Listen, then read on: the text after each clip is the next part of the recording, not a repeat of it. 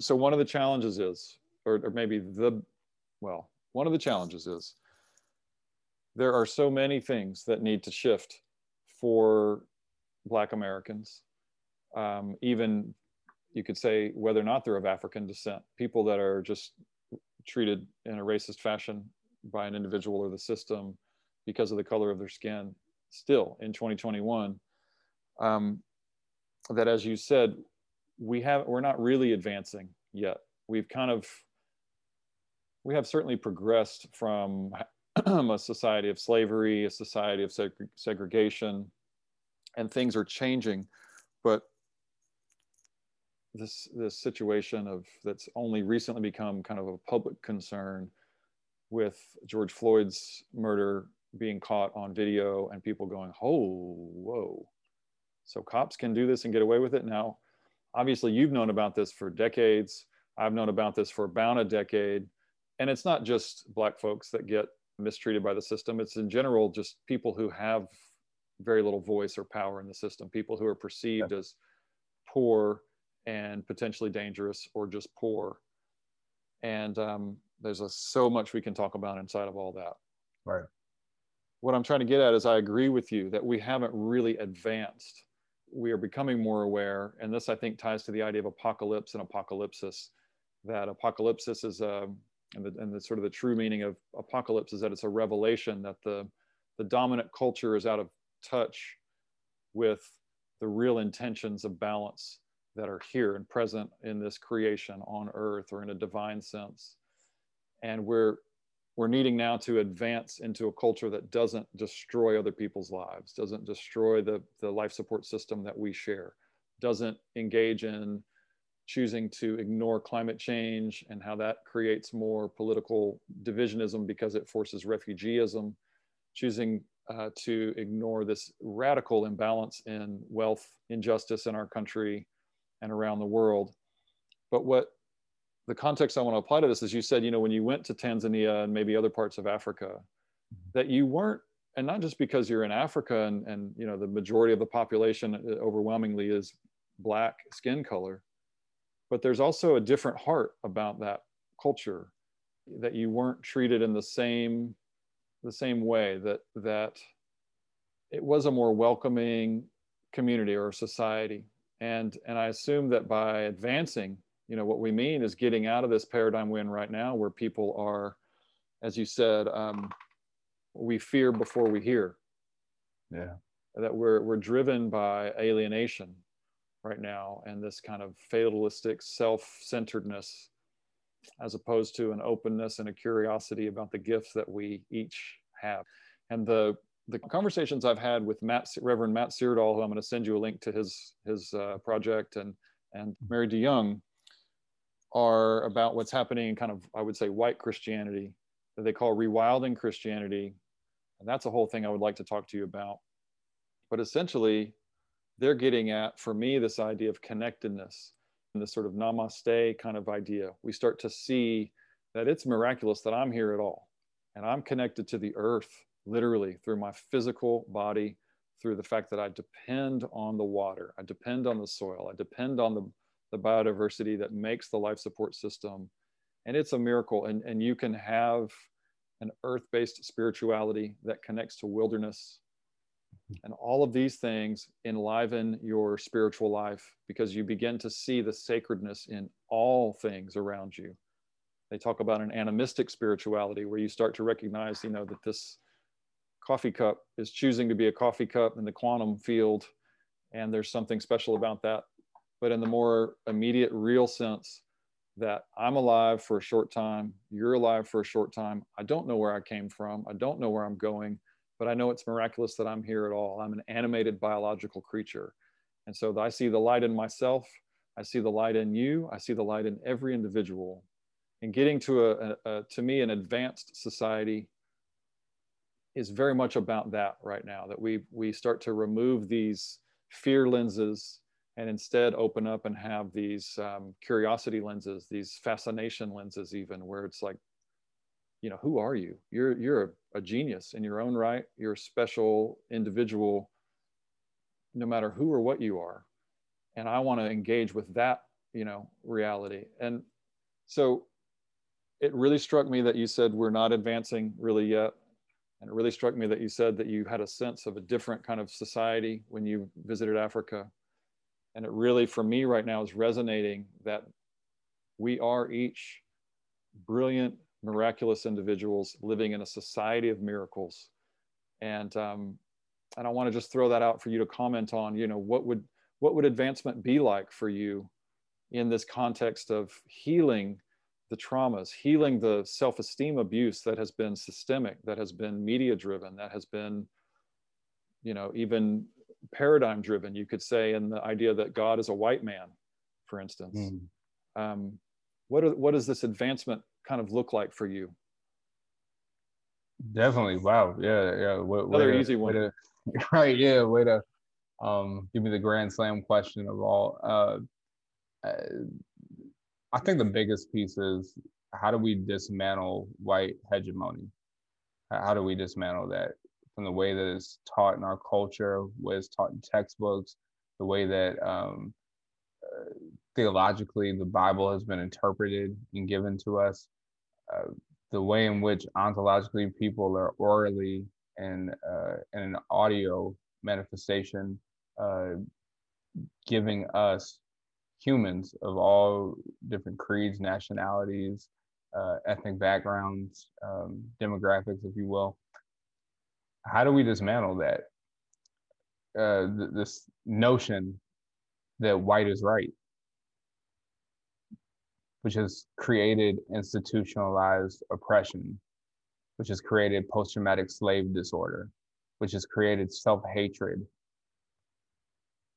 not just for black people but for all races. I think the most assimilated culture of them all uh, would be the the uh, asian culture i mean whether we're talking southeast asian whether we're talking um, folks who are from india sri lanka uh, folks who are from china uh, i've never seen assimilation at such a large vast demographic and rapid demographic uh, as i have uh, in America with with, with Asians.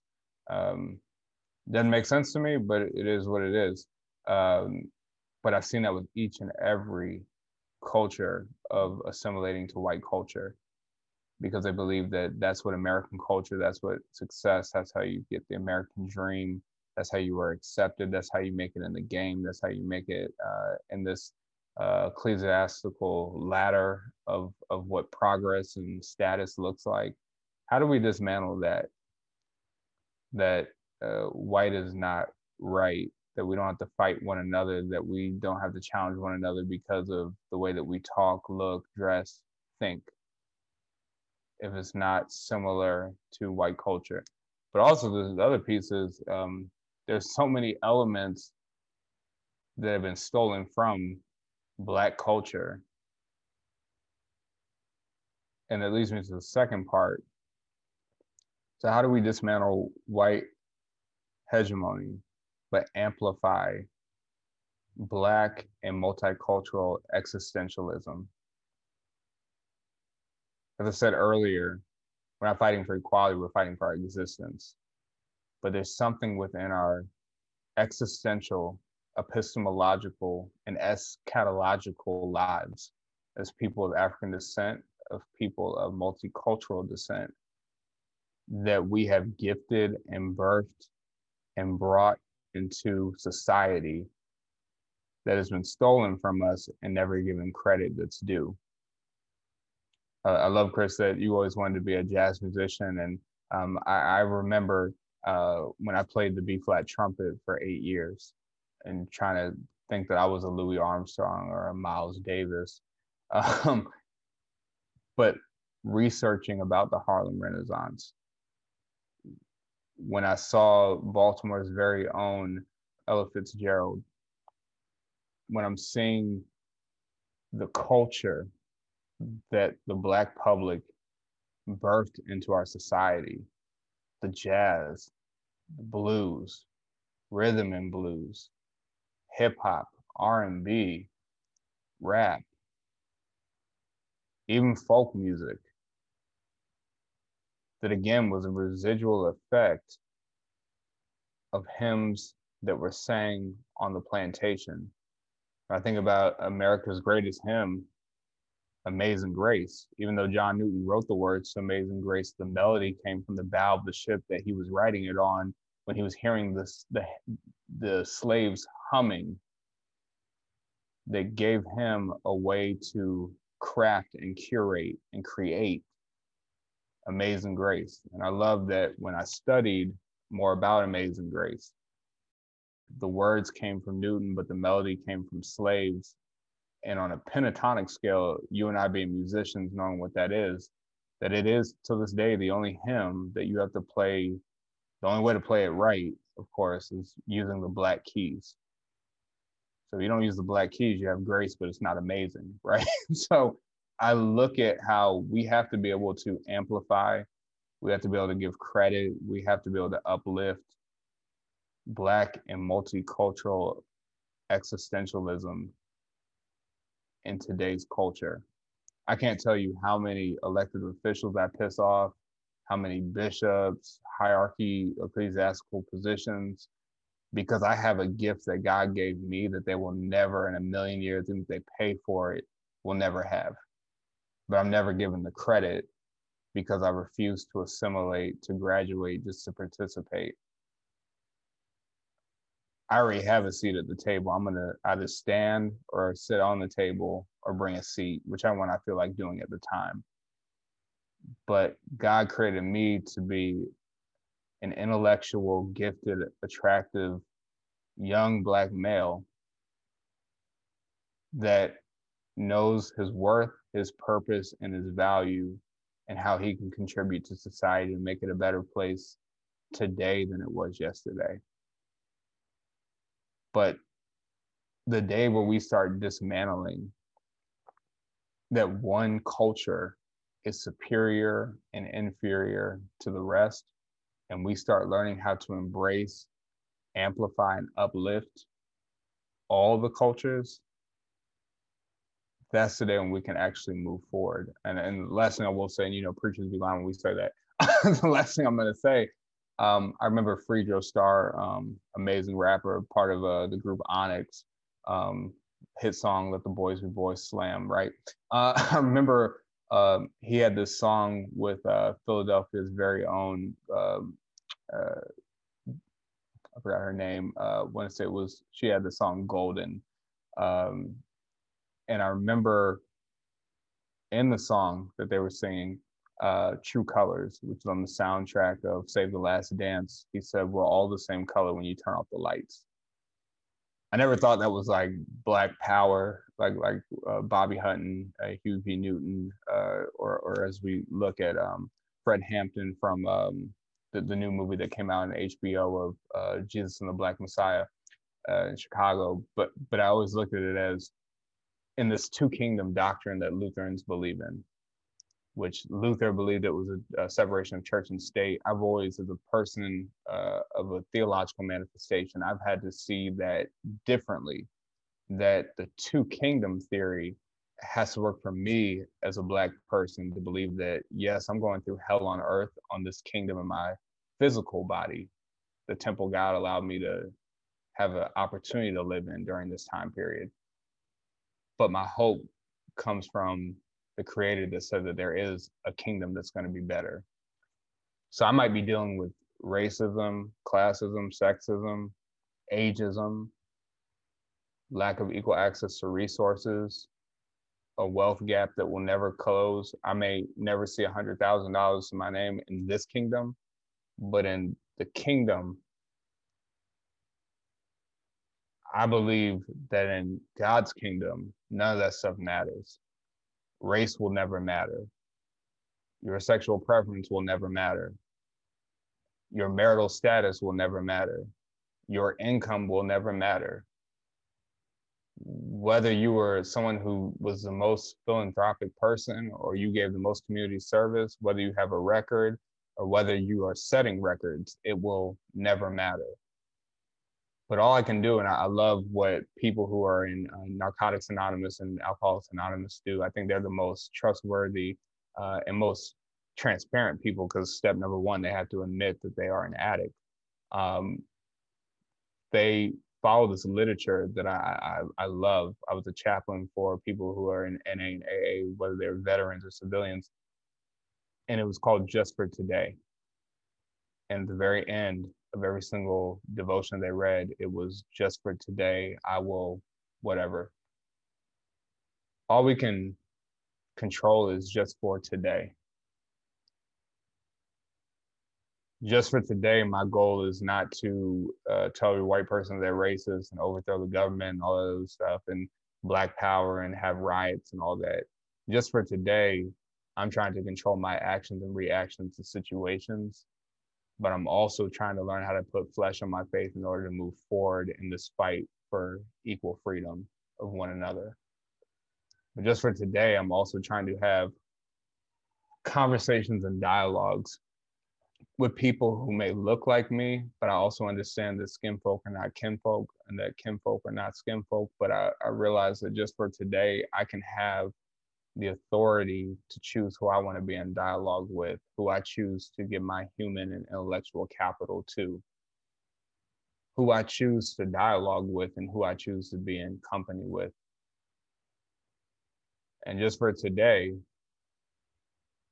I can also learn what are the ways that I can do my part in this movement towards ecological, theological, and metaphysical freedom so that the generations behind are not doing as much work as I had to do. Because the generation that I stand on their shoulders today did quite a bit of work for me to have the opportunity to be where I am today. But I think that being able to really dismantle institutionalized racism, institutionalized privilege, but also create new ways and new ventures for voices that have never been heard, for stories that need to be shared, and for people who feel as though their life has no worth or value and that no one would ever want to hear or, or, or read or see what they've gone through this season of COVID 19 has really been able to amplify that. Whether it was the different lens series that Spirit Garage Church was doing, whether it's what allcreation.org is doing, uh, whether it's what Huffington Post is writing about. I love and I'm fascinated by how media is evolving and, and for the good, where people are able to say, hey, I don't like that church. I don't like the news. I don't like that movie. I don't like that podcast. But I'm going to get on YouTube, create my own thing, and share my story because it needs to be said.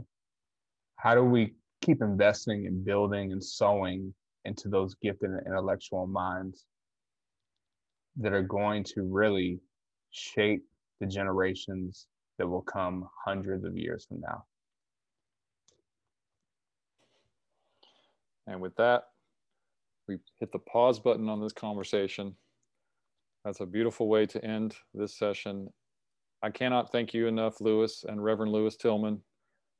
You have been a friend to me from the very first uh, outreach to try and set up interviews. And I've been chasing you around for about six weeks trying to get some time. You've given me an enormous amount of time today. Um, I also I have learned so much from you, and I think the world has a lot to learn from you, and we are we are both blessed and just lucky to have you and and your generation and and others like you to uh, kind of get us to try and catch up and and, and get with it. And um, I don't know how to give you enough good compliments. Um, You're too kind. Don't believe the hype. uh, it's not hype.